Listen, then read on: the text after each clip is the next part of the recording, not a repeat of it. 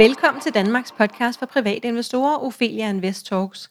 Mit navn det er Sara Ophelia Møs, og jeg driver Ophelia Invest med mit meget committed team. Vores mission det er at skabe rum for læring, og vores vision det er, at alle danskere ved, at investeringer er på bordet, hvis vi altså vil det. Strukturen er, at vi udkommer to gange ugentlig, nemlig onsdag og fredag, og podcasten varer cirka 30 minutter. Denne her episode er sponsoreret af vores hovedsponsorer, nemlig Selected Alternatives og Spotlight Stock Market, hvilket måske er lidt øh, ironisk, fordi at vi skal snakke om Nasdaq, som er en anden børs, den danske børs. Vi skal snakke Nasdaq og bæredygtighed. For lidt tid siden så fik jeg en mail, hvor i der stod øh, fra et, et nyhedsmedie, hvor der stod, at for at hjælpe investorer med at identificere grønne virksomheder, har Nasdaq lanceret to nye grønne markader, der kan gives til virksomheder, som opfylder et sæt grønne kriterier. Og det tænkte jeg, at øh, du måske var interesseret i, så jeg skyndte mig at ringe til Carsten Boring inden fra Nasdaq. Og nu sidder vi så over for hinanden i København. Og hej til dig, Carsten. Hej. Du er noteringschef, men du har lovet lige at uddybe, hvad det betyder. Så, så vil du ikke først og fremmest lige fortælle en lille smule om dig selv, øh, og hvad der har ledt dig frem til den rolle, du har i dag, og hvad du så laver der? Ja, jo tak. Jo, er noteringschef, det, det, altså sådan er det jo med titler, de er jo altid lidt forskellige. Men det jeg egentlig gør i dagligdagen, det er at øh, sørge for, at vi får nye selskaber på Nasdaq, ja. som jo er en børs, og vi driver otte børser i hele verden. Så det er sådan set, om vi skal have en notering i Sverige, Island, øh, Finland, USA eller nogle af de andre børser, så er jeg med i det team, der okay. hjælper selskaber. Så ikke kun de danske? Ikke kun de danske. Okay. Vi arbejder meget cross-border, fordi vi er en global virksomhed, og den viden, vi har, er faktisk øh, det samme lige meget. Altså det er det samme arbejde, der skal laves ja. lige meget, hvor man er hen. Det er den samme vidensbase, man taber ind i, og det er jo det, der er så unikt ved at arbejde i det finansielle landskab at det skal være internationalt, før det slår an. Så det er det, jeg laver, og så øh, min rolle i, i, i København er, at jeg er noteringschef, som du sagde, og det er jeg kun i København. Og der tager jeg vare på de selskaber, som er noteret hos os. Vi har både et hovedmarked, vi har First North, og vi har omkring 150 selskaber, der er direkte noteret hos os her i København. Og dem er jeg ansvarlig for have det godt. Både de store og de små? Både de store og de små, og så også alle vores investeringsforeninger er jeg også ansvarlig for. Så det er faktisk en stor pulje af, af mange udsteder produkter, som vi kalder det. En udsteder, det er så en, der har et produkt hos os. Det ja. bliver sådan lidt teknisk, men sådan er det jo, når ja. man er i bankbranchen. Ja. Så det er jeg ansvarlig for, og så hjælper jeg dem sådan set i dagligdagen med at, at blive synlige, at vi har en moderne børs, der hele tiden har fingeren på pulsen om, hvad er det, der rører sig? Er det øh, corporate governance? Er det ESG? Er det internationale regnskabsstandarder? Eller hvad er det, der, der foregår? Så vi lader, jeg er med til at udvikle nye produkter til selskaberne, og det som du nævnte i indledningen med omkring det Green Equity Designation, vi har lavet nu her, det er også et af de stempler, som vi har udviklet for at hjælpe selskaberne for at få et bedre liv i, ja. i børsmarkedet. Ja, og, og hvad har du, hvis man nu sidder derude og tænker, jeg vil have Carstens job, når jeg bliver stor. Øhm, hvad har du læst, og hvad har du lavet, inden du endte hos Nasdaq? Det er faktisk lidt, lidt sjovt, eller jeg ved ikke, om det er sjovt længere. Nu er jeg jo en gammel mand, og jeg har været, været på Nasdaq i næsten 20 år. Eller i hvert fald. Har du det? Jeg har taget hele rejsen fra dengang, vi var Københavns Fondsbørs. Der blev jeg ansat. Øh, det er der jeg, stadig nogen, der kalder den derude. Det er der stadigvæk, og det er også ja. vores binavn, og vi er ja. meget, meget stolte af det. Ja. Det må man bare sige. Det er vores DNA, og det er meget stærkt. Så, øh, så alt, hvad vi laver, det er børsdrift. Og jeg var faktisk en af de første, som ikke var jurist, der okay. blev ansat. Jeg var en af de første, der ligesom var med i omstillingen til, at vi skulle være mere kundevenlige. Det kan man have svært ved at forestille sig i dag. Men for 20 år siden, der var det meget med tick the boxes, kontrol, kontrol, kontrol af selskaberne, at de opførte sig ordentligt. Det er det stadig. Men vi har også begyndt at få en mere vinkel på at lave produktudvikling og, og, og være mere kundeorienteret over for de selskaber, vi har ombord. Så jeg har kommet ind som kan mærke finansiering ja. og regnskab. Så jeg det er sådan noget handels, handels, handels højskole? Ja, det er på CBS, yes. og det er, en, det er hardcore regnskab og finansiering. Ja. Altså, så det er CBS, porteføljeteori og alt det her rigtig ja. svære. Ja, og til dem, der ikke lige kender CBS, fordi det gør vi selvfølgelig også i København, men det er Copenhagen Business School. Ja. ja det, der hed Handelshøjskolen, i, det var, da jeg var barn. Ja. Det hedder det også, da jeg læste. Var det det? Nå, det er det, du læste yes. Nå, det hedder det sikkert stadigvæk i binavnet, men ja. det skal jo være ligesom vi Det skal være så inter- Det skal være meget internationalt, ja. så uh, selvom vi ikke var det dengang. Så, så det er min baggrund, og så har jeg været investmentbanker, det vil sige, at jeg har lavet køb og salg af virksomheder. Jeg har børsnoterede selskaber. Jeg har faktisk børsnoteret Lundbæk og RTX Telekom. De er stadigvæk noteret hos Ja. Jeg har faktisk også afnoteret nogle selskaber.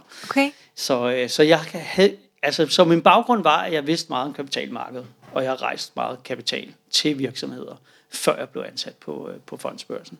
Så øh, jeg har en bred finansiel viden omkring det her, og det er det, der gør, at jeg selvfølgelig kan tale i øjenhøjde med mine kunder, så jeg ved, hvad det drejer sig om, når de har et problem, og hvad der er deres udfordringer er, når de skal rejse kapital og tiltrække kapital. Og også når de skal dokumentere det, de laver. Ja. Og så er det selvfølgelig produktudvikling. Ligesom, altså, jeg var jo arkitekten bag First North, men det er jo en anden historie i 2005, Som er der, hvor at de som er vores juniormarked, juniormarked. som vi kalder det så elegant. Yes. Ikke? Nogle gange Hvor kalder vi andre det jo babybørsen, men juniormarkedet. Babybørsen, det, er- det, det, det, det er mere juniorbørs. Ja, den tager så, men, men med, hvor det er lidt mindre selskaber Ja. med høje ambitioner, der går Ja. over. Ikke? Og den, den, det var et hul i markedet, vi så dengang, og, og, og tænkte, det skal, det skal vi ind og udfylde for at hjælpe vores Og kunder hvornår med var at det, at I lancerede First North i Det var Danmark? faktisk øh, i december 2005. 2005, så det er 16, 5, 15,5 år siden. Ja, og så Ja. kom Sverige hurtigt efter. Ja. Fordi vi blev faktisk lige Så det købt. startede i Danmark? Det startede i Danmark. Wow. Det er mig, der har været arkitekten bag det, og brugt øh, faktisk næsten to år på at, at få, Og- det, og løbe det det i gang, Og ja.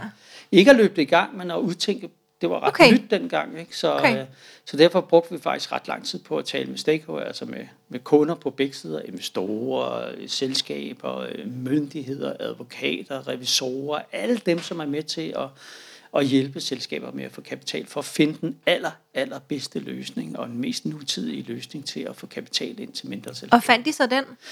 Det synes vi, vi knækkede Ja. ja. i hvert fald en eller anden kode, øh, fordi nu her øh, 15 år efter, så har vi haft øh, 700 selskaber igennem First North øh, på nordisk plan. Yes. Og det er jo kun i Norden, Ja. de er ikke i USA Nej. nu. Ej, der har man nogle andre øh, OTC-markeds. Ja, men det ejer vi ikke. Nej, nej, så, nej, nej. Så, så, og det er en helt anden gennemsigtighed, Ja. deres OTC-marked er, fordi der er slet ikke nogen transparent, og der er ikke nogen kontrol med dem. nej. Så det er helt anderledes. Tanken var også bare, at der er juniormarked og andre steder i verden. Canada har også en De har det, ja. juniorbørs. Og, øh, og Europa har det også med Ja. Euronext og Spotlight, som, Ja. ja. som jo, som du sagde, var sponsor på det her. Ja. Det er også en juniorbørs. Ja, godt. Så jeg havde to spørgsmål. Har du, har du en svensk pendant? Altså ikke som er noteringschef for det hele, men som har fokus på de svenske cases? Altså, vi har jo medarbejdere i alle lande. Ja. Så vi har jo pendanter i Ja. alle lande. Ikke? Så, Min tanke var, at hvis nu, øh, bare for at høre, hvor, øh, hvor, sådan, øh, hvor, hvor sammenkoblet det er, øh, versus hvor opdelt det er. Så hvis nu, at, at der er en, en, din svenske pendant, der øh, har ferie, kan du så også øh, overtage en styrende rolle i forhold til at notere Det kan selskaber på First North Det kan jeg sagtens gøre. Ja, okay, og, fordi og det vi tænker har jo et, også. altså, og så skal man jo også kigge på, at børsen er jo en, en stor maskine.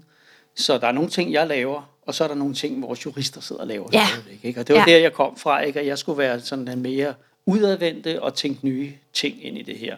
Og så har vi heldigvis nogen, som er som sidder på deres stol og, og kigger ned i papirerne og sørger Ja. for, at de er rigtige. Og det er hele vores overvågning, Ja. og vores juridiske afdeling. Og det vil du ikke bryde dig om heller, vel? Jeg har været der, Okay. øh, og jeg synes, det var sjovt at være der, men øh, jeg synes, det er sjovere at lave det her, jeg Ja. laver i dag, og, Ja. ja. og, og, og tale med nye selskaber. Og, Ja. og det er jo mit vigtigste mål, og det er det, jeg plejer at sige. Hvad laver du? Jamen, jeg hjælper entreprenører med at opfylde deres drømme. Ja. Og det gør vi ved at hjælpe med, at de får kapital til virkelig at kunne sparke deres forretning i gang. Og du virker, øh, nu, nu har vi øh, stødt på hinanden af, af, af flere omgange over nogle år, og du slår mig som en mand, der er trives rigtig godt med sin øh, øh, karriere, altså din rolle, det du laver. Men jeg synes, at vi er på en vigtig mission. Ja. Altså, jeg tror, at når jeg kigger mig i spejlet hver dag, og jeg, jeg ved godt, at der er nogen, der synes, det lyder som en floskel. Altså, jeg glæder mig til at komme på arbejde. Ja. Jeg glæder mig til, at jeg brænder for at hjælpe selskaber med at finde investorer. Omvendt brænder jeg også for, at investorer kan komme ind og investere pålideligt i nogle af de her selskaber. Ja, Man skal tænke på, at, øh, at mange af os tager det her med, med at investere i små selskaber som utrolig, øh, tager vi for givet. Men inden vi havde lavet First North, så var der ikke mulighed for dig og mig til at investere nej, hele den der demokratis, øh, demokratiske model, hvor at alle mand kan være med. Altså, vi prøver at demokratisere Ja. kapitalmarkedet Ja. hver dag, når vi går på arbejde, og så sige, vi med en lidt mindre pengepunkt, vi skal altså også have lov til at være med. Ja, Og det der, det gamle ordsprog med mange begge små, altså det er jo det, en Kommer børs til sin laver. ret her, ja. Altså, det er jo det, en børs laver. så jeg havde lige øh, et sidste spørgsmål, og så skal vi nok, øh, så kaster vi os over øh, det med de grønne markader, og hvad I ellers tænker at gøre i forhold til øh, bare sådan det brede begreb bæredygtighed. Øhm, jeg havde en, nu siger du nemlig, du også har afnoteret nogle selskaber. Jeg havde en, en, en times lang snak med øh, en øh, mand, der hedder Mathias, som sidder i Indien og beskæftiger sig med det indiske aktiemarked. Øhm, og, og det er sådan en sommertema, vi har i fem uger, hvor vi slår ned på forskellige markeder i en hel time hver gang. Og han fortalte, hvordan at øh, det indiske marked, at der bliver børsnoteret og er blevet børsnoteret virkelig mange selskaber. Jeg mener, det var øh, i omegnen af lige over 1000 selskaber. Ja, det er et stort marked. Ja, det er et stort marked, men øh, på de sidste 10 år, øh, lad os bare sige, der var noteret 1000, men der var kun afnoteret, jeg tror det var 10 eller under. Fordi det er meget, meget nemt at blive børsnoteret. Det er meget, meget, meget svært at blive afnoteret. Kan du ikke bare lige sætte nogle få ord på, hvordan det forholder sig i Danmark? Jo, altså vi, Og Norden. vi har faktisk prøvet at lave det sådan, øh, at det er nemmere at blive afnoteret. Øh, Og det kunne vi på juniormarkedet, fordi Ja. der, der er vi sådan lidt mere inde over selv, hvordan det er tænkt igennem. Men, øh, men det, er, det er hele tiden, og, og det er lige meget, hvad vi laver på en børs, så skal vi hele tiden tænke på, hvad betyder det for investorerne, hvad betyder det for selskaberne, og vi skal finde en eller anden kompromis, kan man kalde det, hvor alle er godt tilfredse med den måde, det fungerer. Og på hovedmarkedet, der er det EU, der sætter reglerne. Så der Ja. er slet ikke nogen slinger i valsen. Der Okay. skal typisk komme et købstilbud, og så, skal, så er det så lavet, og det er jo også noget af det, der har taget fart med governance, så skal bestyrelserne i dag tage stilling til, hvis de får et tilbud. Det skulle man ikke måske for 10 år Nej, der kunne man eller 15. affærdige det. Der kunne man bare sige, det, det, Ja, det du er ikke væk. Ja. ja. Nu skal det ud til de nu private skal, nu skal du ligesom i hvert fald tage stilling til det, og Okay. gøre opmærksom på, at du, du faktisk har fået et tilbud. Og det, det, men deres arbejde er jo selvfølgelig, at de er valgt på vegne af investorerne jo, de har bestyrelser, så det er deres gode ret til at sige, at, at, at, at det vil de ikke. Men, men når det er sagt, så skal der jo stadigvæk komme et købstilbud, og det kan Ja. selvfølgelig godt være, at det bliver svært at afnotere, fordi så skal du have fat i alle investorer, der skal have en eller anden stemme og sælge deres aktier og sådan noget.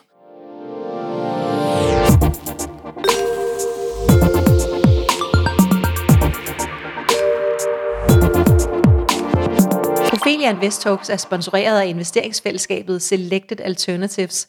Deres mission er at gøre det lettere at være investor i et komplekst investeringsmarked. Med en investering hos Selected Alternatives får du adgang til stabile investeringer inden for ejendommen, bæredygtig energi og grøn omstilling. Investeringerne er fordelt på projekter i hele verden med fokus på stabilitet og klima.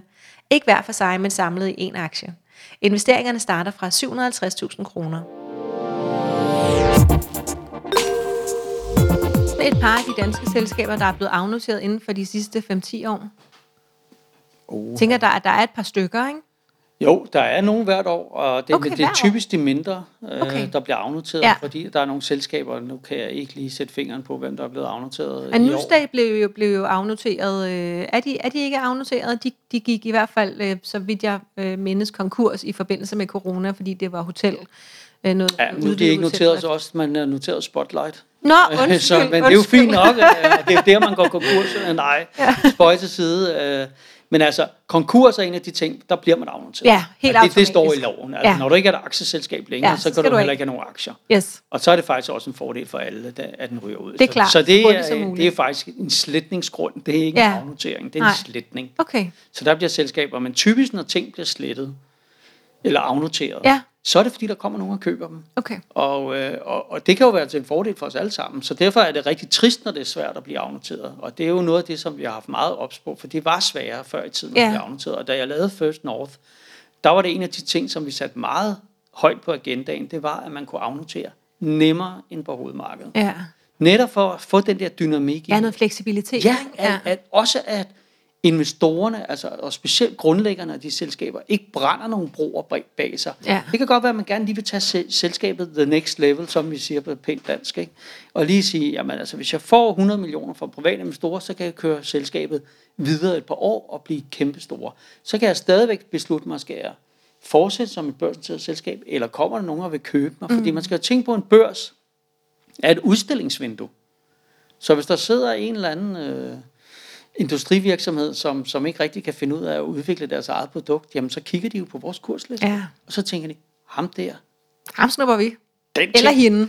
Nu er det desværre mest en ham. Vi fik en pige på. der er en enkelt hende. Ja. Vi fik uh, Rikke på, uh, Ja, og der en blev det en hende. Ja. Men investorerne er jo både ham og hende, så Ja. man køber dem jo af ham og hende. Så, så det er jo fantastisk at se, at det også er det. Og det var også en af de ting, da vi, øh, da vi ligesom lagde grundstenen til First North. Det skal være muligt at blive afnoteret. Og Ja. nu, nu sagde jeg selv i starten, at vi har haft 700 selskaber igennem, og vi har 450 noteret på, på børsen i dag. Vi har haft 100, der er gået på hovedmarkedet. Så er der en rest, Det er 200. og der er de fleste af dem blevet solgt. Mange, altså næsten Ja. alle sammen. Vi har Ja. selv købt selskaber på Nasdaq, øh, på First North, for at få det ind i vores teknologi. Okay. Så det sker hele tiden, og det Ja. er også en af de ting, som, øh, som, øh, som grundlæggerne af de her selskaber. Og jeg tror, når man ser på biotech-siden for eksempel, og teknologisiden, og mange af dem, der ikke kommer til at være uafhængige i fremtiden, altså, Ja. de vil blive købt af, af en stor virksomhed, og det er jo dejligt. Ja, lad os, øh, lad os hoppe over til, øh, til, til det med alt det grønne. Øhm, hvordan har den bæredygtige agenda inden for investering, inden for investering udviklet sig gennem tiden? Nu har du været med i 20 år, så du må have set øh, et og andet. Der er sket en kæmpe, altså der, der er simpelthen gået så stærkt de sidste par år man, omkring bæredygtighed. Og jeg, og jeg plejer nogle gange sådan lidt provokerende at sige det. Øh, ja, I starten, der var det sådan noget fjeldreven og, og ekosko, og der skal man have en vis alder for ligesom at mm-hmm. sætte sig ind i det, for nu er fjeldreven jo meget moderne. Men, Ja, det var den ikke engang. Nej, det var den ikke altid, og, og, det, og specielt ikke, hvis voksne mennesker gik med den. Nej. Øh, så var man meget bæredygtig Ja. og, og var til urte og så videre. Ja. Og det har man en gang mellem teaset lidt med og sagt, at jamen, jamen, det var dem der, der sad og snakkede det, og lavede nogle CSR-rapporter, som man kaldte det i gamle dage. Ja, som står for. Ja, som, som står for Sustainability Reporting. Ja. Og, og det var fint nok, men der var ikke rigtig nogen, der tog det rigtig alvorligt. Og de blandede Du må det gerne hvert- sige det. Ja, men jeg, jeg, jeg var svært ved at få det over mig, Ja, jeg fordi jeg det. heller ikke... Men, men det var, Det var nok, sådan, det var. Det var sådan, det var. Ja, Ja, det må man ja. nok være ærlig at sige. Og, øh, og det gjorde så, at det ikke rigtig var inkorporeret i virksomhedens strategier. Der var hverken øh, målsætninger på bæredygtigheden, der var heller ikke inde i de finansielle nøgletal. Det var ligesom to forskellige verdener. Nogle arbejdede med de finansielle nøgletal, og nogle arbejdede med det her klimahalløj. Faktisk var sådan var ordet nok meget. Og det vil sige, at, at det var det faktisk i lang tid, og vi skal altså kun tilbage til 17, før vi begyndte at se, altså 2017, mm. og ikke er med. 1917. Nej, jeg er med. altså før der virkelig skete noget i det. Og, og Ja. der kom vi med vores første rapport her i Norden omkring ESG. Okay. Og det startede Og som, ESG står for? ja, det er Environmental, Governmental, Social. Yes. Og så, øh, så det er ligesom hele samsurium af, af, hvad du laver på øh, governance-siden, og på dit sociale enga- engagement, og på dit øh, miljømæssige engagement. Og der kom vi med en, med en stor guide i 17, og vi kom faktisk kun med den i Norden. Vi kom ikke engang med den i USA. Okay. Og de ville slet ikke høre tale om. Altså, de var ikke det, klar. var, det var langt væk dem. Ja. Men vi var ligesom, igen igen, at Norden jo first mover, og en, et eller andet sted synes vi jo, selvom, selvom man kan sige, at, at- at miljø måske ikke altid har været taget lige seriøst af investorerne, så har det dog trods alt haft en stemme Ja. i mange virksomheder, Ja. og også i vores dagligdag, og vi har måske som forbrugere været meget tidlige og bevidste om det, og vi har jo også i mange, mange år været stolte af Vestas og, og, og Dong, og, som nu er Ørsted. Ikke? Så vi har jo været stør- stolte af de grønne initiativer, vi har Ja, arbejdet og, og økologi øh, i Netto på hylderne har også været... Kæmpe fart dertil. Øh, ja, men var også tidligt, at det begyndte Ja. at fylde rigtig meget øh, i, og, i Danmark. og det er helt rigtigt, og, der, og derfor så er det jo også det, vi siger, at vi vil jo gerne have det der, for den forbrugeradfærd, Ja. som vi har haft, skal jo også over i vores opsparingsadfærd. Bestemt. Og den er kommet hurtigt siden 17. Ja. Altså jeg kan huske, at jeg i 19 sammen med nogle andre lavede en, en, en, en guide til, hvordan man fik øh, ESG-nøgletal ind i årsrapporten, for de var faktisk ikke sammen på det tidspunkt. Vil du lige fortælle, hvad et nøgletal er? Ja, et nøgletal, det er for eksempel, hvis man siger, hvor meget indtjening har man i forhold til omsætning. Så er det nogle nøgletal, man bruger. Så er det Okay. okay. price earnings eller omsætning. Så de vigtige tal i Det regnskabet. er dem, man kigger på, så Ja. ja. ligesom for at guide sig på. Og sammenligne. Øh, sammenligne virksomheder på tværs af hinanden. Det er nogle definerede nøgletal og udregningsmetoder, man bruger. Yes. Sådan, så man hurtigt kan sige, at altså, de er i forhold til dem, er de sådan og sådan og Ja. sådan. Så har man en eller anden gennemsnit, som man kan forholde sig til som investor. Så mm. sige, at hvis man ligger på 14, så er det sikkert godt, for det Ja. gør alle. Ligger, hvis Ja. man så ligger på 12, er det endnu bedre. Og så ligger definitionerne jo, øh, specielt hos de, de professionelle investorer, ligger jo så forankret, fordi det er noget, man har læst igennem Ja. årtier, og man har lært at fortolke de der tal, så man ved, at 14 er bedre end 13, for eksempel. Ikke? Øh, Så og- I sendte nogle ting ud. vi begyndte at lave nogle guidelines i 17, og så i 19 lavede vi faktisk en rigtig folder sammen med, sammen med nogle andre, FSR for eksempel, og Finansforeningen i Danmark. FSR, hvad er det? Ja, nu vi bruger mange forkortelser Ja, her. det ved jeg slet ikke selv, Og vi er jo nogle nørder inden for den finansielle branche, men det er foreningen af de statsautoriserede revisorer. Modtaget. Og så øh, havde vi Finansforeningen, Ja. ja. og det er faktisk dem, dem som øh, styrer analytikerne, altså dem, der sidder og analyserer virksomhederne, og som investorerne så sidder og læser deres analytikrapporter. Vi tre gik sammen og sagde, vi prøver at definere nogle nøgletal, som vi synes er vigtige, som vi vil prøve at få, få selskaberne til at vise i deres årsrapport, sådan som du og jeg som investor kan finde de samme tal i de samme rapporter.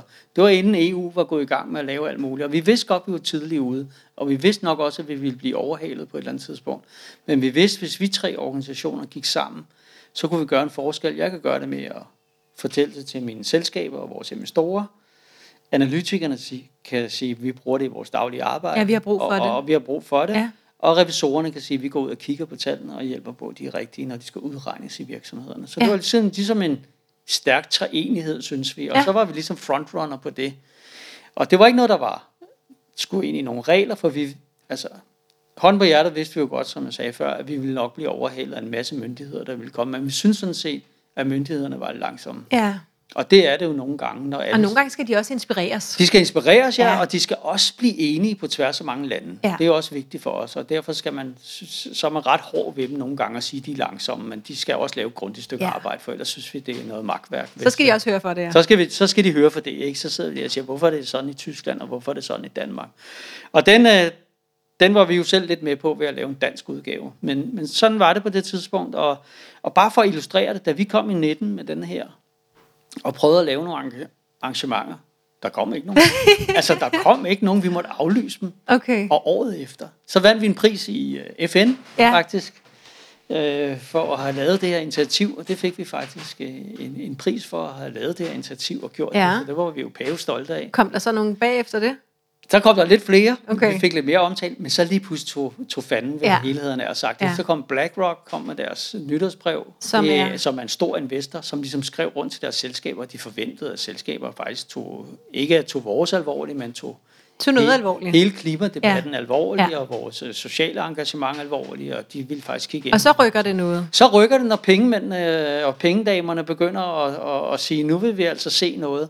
Og det er jo der, at vores kom ind, fordi vi havde jo nogle definitioner, fordi ellers så kommer vi lige pludselig ind i, hvad skal jeg regne ud? Hvordan skal jeg regne det Ja. ud? Skal jeg Men det halvdelen? arbejde havde I lavet. Det havde vi i hvert fald lavet på den, og det er der mange andre, der også er begyndt at bruge tiden mm. på, og det, er- det, det bliver rigtig godt, når alle bliver enige om, hvordan man skal regne de her ting ud.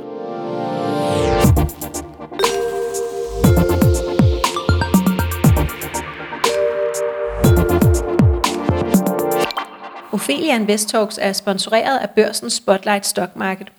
Siden dag 1 har Spotlight arbejdet for at skabe bedst mulige betingelser for vækstvirksomheder, så de har adgang til ekspansionskapital og aktiemarkedets fordele. Spotlight-børsen arbejder på at skabe mere synlighed om de selskaber, der er noteret på Spotlight, og mener, at jo lettere og sikrere det er for virksomhederne at blive og være børsnoteret, desto lettere og sikrere bliver det også for os investorer at være investor i selskaberne. Øhm, lad mig prøve at stille et, øh, et lidt kortere spørgsmål her. I mange år så har det været udbredt, at, øh, at man ligesom har skulle vælge mellem et ønske om en mere øh, bæredygtig verden øh, med fokus på, på klima øh, og så videre, øh, så man kunne vælge mellem det eller et afkast. Ja, øhm, ja nej, Carsten. Skal man det? Skal man vælge øh, enten eller i dag i 2020? Ej, i dag er det både og, altså det, vil- det vil jeg sige. Så Altså, du kan godt få et afkast, du kan, selvom du investerer altså, der er lavet bæredygtigt. masser af undersøgelser på, at du har et godt afkast, og, og jeg vil sige, som privatinvestor, og sin dagligdag, og den måde, man selv agerer med at købe sine varer og sine biler og alt muligt andet, så ved man jo, at det er morgendagens vinder, det er dem, der tager klimaet alvorligt. Så en, øh, i forlængelse af det, hvornår skiftede det øh, udsagn fra at være øh, falsk til at være sandt? Jamen det Eller tror jeg at var lige omkring øh, 18, 19, 20, nok mellem 19 og... Ja, det, er dog, det er jo ikke så lang tid siden. Nej, vel? Altså, nej, det er det nemlig ikke, det fordi at, mærkeligt at sidde- der, Det er meget mærkeligt at sidde og tænke på. for bare fire år siden, der skulle man måske vælge mellem Der skulle du at nok vælge, og, og, men, men jeg vil sige, igen, lovgivningen træder virkelig i karakter her, fordi jo mere lovgivning, der kommer... Man kan forestille sig selv, hvis man tager AP Møller, som jo er vores shippingselskab, ikon nummer et, som alle danskere kender. Man ved jo godt, de forurener. Ja, Det ved man. ja. Altså, Hvis der, skal, sig om, der er en stor det. dieselmotor, eller Ja. hvad det nu er, der kører rundt og skal afsted. Og de har brugt meget tid på at gøre dem renere og hurtigere og bruge mindre brændstof. Men Men, Men de kan jo ikke undgå at bruge Nej. brændstof. De har taget virkelig nogle kvantespring inden for det, de kan gøre bedre i deres virksomhed. Men hvis EU ikke kommer ind og hjælper dem med, at det bliver et krav for al skibsfart, Ja, så, så, så er så taber de lige stillet. Ja, og så kan det godt andre. være, at du på den korte bane har haft et lidt mindre afkast, fordi de bruger flere investeringer i grønne ting, end deres konkurrenter gør, som så måske kan tiltrække mere. Fordi du er måske ligeglad som for, eller du tænker ikke over det, når du forbruger klikker klik på et eller andet, som så skal sendes fra, fra Kina Nej, til. tænker vi slet så ved du ikke, hvad det sejler med. Nej. Øhm, er der stadigvæk investeringer, der er så grønne, at man skal gå på kompromis med afkast? Jeg tænker for eksempel øh, nogle, nogle impact-investeringer. Jeg tror mere, det er risikoen. Jeg tror okay. Ikke, det er afkast. Jeg tror, det er mere risiko. Altså, der er højere risiko på nogle af de her selskaber, fordi det er nyere teknologi. Ja, Og det skal vi lære at håndtere i Danmark. Men man skal også, og det er vigtigt, at vi håndterer det i Danmark, fordi hvis vi skal den globale omstilling, hvis vi skal nå Paris-aftalen, hvis vi skal nå alle de andre tal, som vi jo som danskere, altså det bakker vi jo alle sammen op om. Ja. Ja, det, det, det tror, der er ikke ret mange tvivler omkring det i Danmark. Nej. Så er du nødt til at investere i ny teknologi. Og ny teknologi er altid mere risiko. veje, ja. Det er altid mere risikobefyldt. Så der, men jeg vil opfordre øh, private investorer til at være med Ja. på den rejse.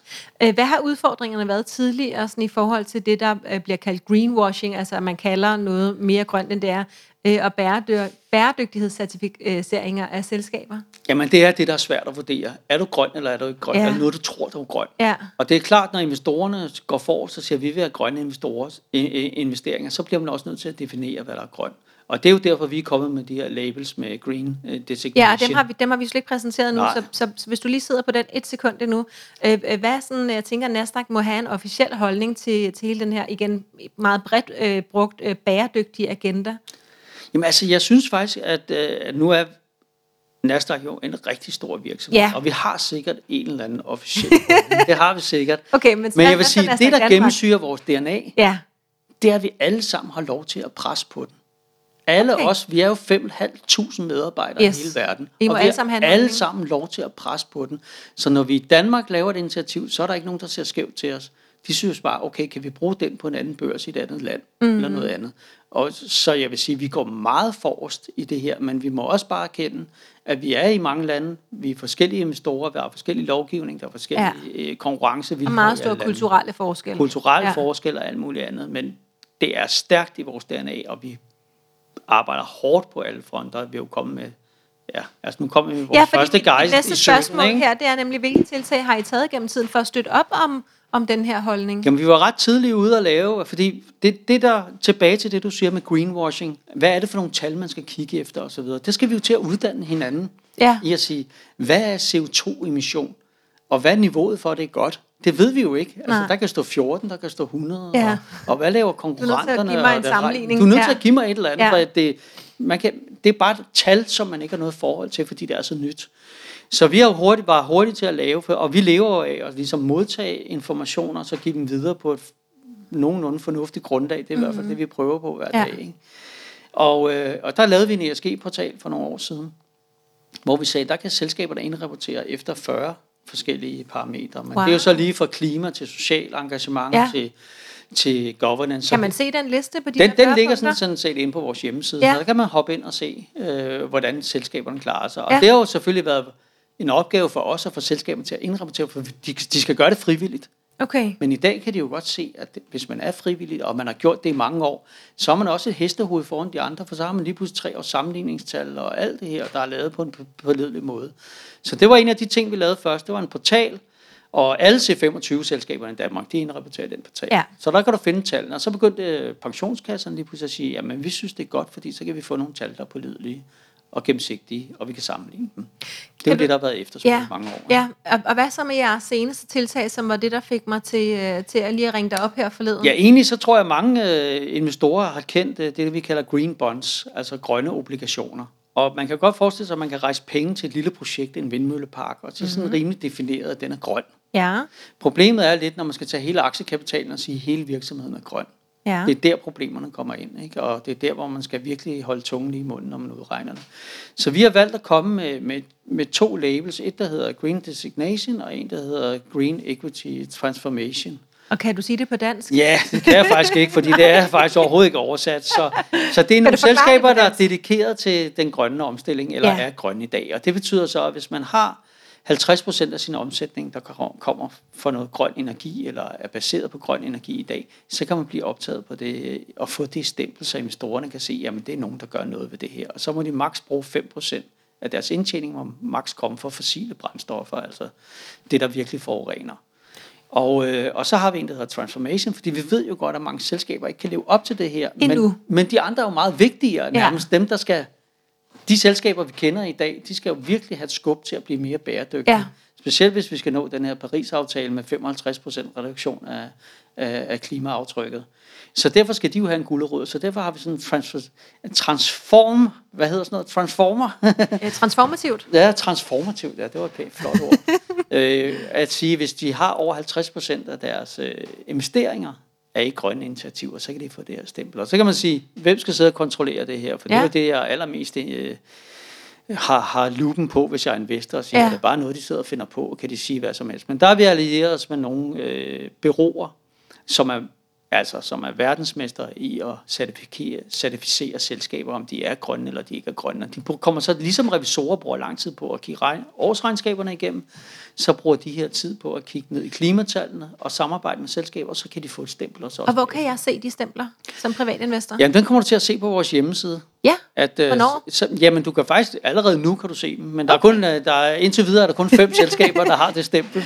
ja, men så kan jeg jo købe de fem. Så kan du købe de fem, ja. ja ikke? Og, Ved du, hvad det er for nogle? Ja, det er nogle svenske, primært ejendomsselskaber, der har Svenske ejendomsselskaber, ja. okay. Så det er, det er dem, der har været first mover på den. Og det er måske ikke, også ikke. nogen, der har lidt nemmere ved hele deres værdikæde omkring ja. at blive grønt certificeret. Ja. Øh, men, men faktisk, hvis man går ind på vores hjemmeside, på, på Nasdaqs hjemmeside. Som og er Nasdaq.dk. Som er Nasdaq Nordic. Nasdaq Nordic, yes. Og hvis man går ind på dem, og så kigger på de enkelte selskaber, der er faktisk rigtig meget information at finde om hver ja, det er selskab. Der. Ikke? Det er der på jeres hjemmeside generelt. På vores hjemmeside. Ja. Der, vi prøver virkelig at være transparent. Ja.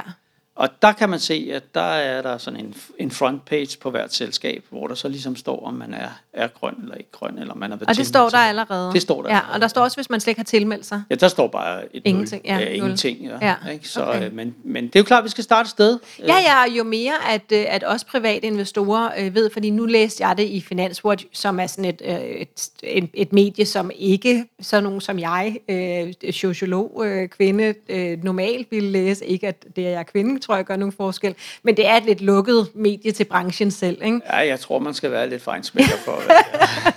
Der står mange gode ting, kan ja, jeg så sige, der. også øh, selvom man har gratisversionen. Øhm, så, så det var derfor, jeg tænkte, at det var godt, at vi, øh, at vi lige tog en snak om det, så det kommer lidt bredere ud. Fordi at vi kan jo som privatinvestorer være med til at gøre en stor forskel i forhold til at øh, hvis, hvis det er noget, vi efterspørger, øh, så vil det jo være ligesom, når BlackRock kommer ind, ikke at vi har samme pondus. Jamen det har man jo, men, når man er sammen. hvis vi er mange begge små, ja, ja. Øh, så kan vi ændre noget. Øh, hvor lang tid tror du, der går, før at der er flere end fem svenske ejendomsselskaber, der Jamen, jeg kan, Vi kan jo mærke, at der er stor interesse for det okay. her. Ikke? Og det, det er der. Men så det de danske tid, selskaber er klar? Men det, det, altså, de er i hvert fald i gang med at blive certificeret, men det tager Godt. lang tid, for okay. det skal være pålideligt. Så, yes. så hvor lang tid tager en undersøgelse? Det kan godt. Det, det kommer jo an på, hvor dygtige selskaberne er, hvor meget velforberedt det er. Igen det tilbage til, hvor altså, klarer man godt til eksamen? Ja, det ved jeg ikke. Har du læst hele året? Ja. ikke? Altså, eller skal ja. du læse det hele op på fem minutter? Ja. Og nogle selskaber har jo været rigtig dygtige til at arbejde med den grønne agenda, så de vil være hurtigere til at omstille sig, eller i hvert fald få det her certifikat, hvis de er interesserede i det. Ja. Og, det, øh, så, og så skal de igennem dem her. Ikke? Og vi, vi ved godt, vi er first mover. Vi så ved godt, der kommer en flaskehals også på at blive certificeret og alt muligt andet, men vi er nødt til at presse på den måde. Hvis selskaberne nu er hurtige til at aflevere det, de skal, hvor lang tid tager det så? Jeg tror, det tager i hvert fald uh, to måneder. Okay, nå, jeg, så sad tænkt, jeg sad og tænkt et halvt år, så to måneder, ja, det, det godt, kan det, nok, hvis de gør lidt frem og tilbage, og ikke har tallene på plads. Men, hvis, men det er jo det, alle selskaber tror, det har vi jo lært os, ikke? at man tror altid, man er orden i penalhuset, indtil der er nogen, der spørger rigtig ned i Ja, var simpelthen åbner og kigger. Ja. Øhm, ja, det var det, jeg egentlig havde, Carsten. Hvad, hvad, har du sådan, hvad synes du er det vigtigste, lytteren skal tage med sig fra, øh, fra det her emne? Jeg synes egentlig, vi har været inde på det, det her med, at du har en stemme, du har et ja. valg. Og det har du i alle dine investeringer. Jeg plejer sådan lidt populært at sige, nu kender nu nok mange af os, der kender det her, øh, altså vis mig dit køleskab. Ikke? Ja. Altså, altså, vis mig din aktieportefølje, så kan man faktisk sige meget om de personer, som, øh, som har investeret. Ikke? Har man lidt vækst, har man lidt øh, grønt, har man noget noget medicinal, noget farma. Jeg tror virkelig, det kan vise meget om, hvordan din personlighed er som, ja. som menneske. Og, øh, og der må man bare sige, at hvis du vil være med på den grønne bølge, så må man altså ikke, det er altså ikke nok at bare række fingrene i vejret og gå med mulepose. Altså man er Nej. også nødt til at investere sine penge, så man ja. kan hjælpe de her selskaber på vej og vise, og, og omsætning, og specielt mange af de nye børsensænger, vi har, der er det jo de private, der, ja. der har en stor stemme. Jeg synes, det er et rigtig godt sted at slutte, Carsten. Tusind tak, fordi vi måtte øh, komme på besøg hos dig her i, øh, i en vinhandel i København, fordi Nasdaq øh, ikke lukker gæster ind, hvilket er så fint. Øh, det var dejligt at sidde her. Tusind tak, Carsten. Selv tak, og tusind tak for, at I ville høre på mig. Øhm, altid. Øh, dig, der sidder derhjemme, du kan følge øh, Ophelia Invest på Facebook, Instagram, YouTube og LinkedIn. Hvis du vil lære at investere, det kan du gøre det. Hvis du vil lære at investere, kan du gøre det inde på opheliainvest.dk. Øhm, du kan også hoppe ind i en af vores fire aktiegrupper på Facebook, hvor vi er op mod 35.000 private investorer, der sidder og sparer øhm, til hverdag. Og øh, det er Aktieklubben Danmark, Kvindelogien, bæredygtige aktier, som måske er meget relevant lige i den her omgang, og så den, der hedder børsnoteringer af små aktier. Denne her episode var, som nævnt i starten, sponsoreret af vores to hovedsponsorer, Selected Alternatives og Spotlight Stock Market, og så er der bare tilbage at sige tusind tak, fordi du lyttede med.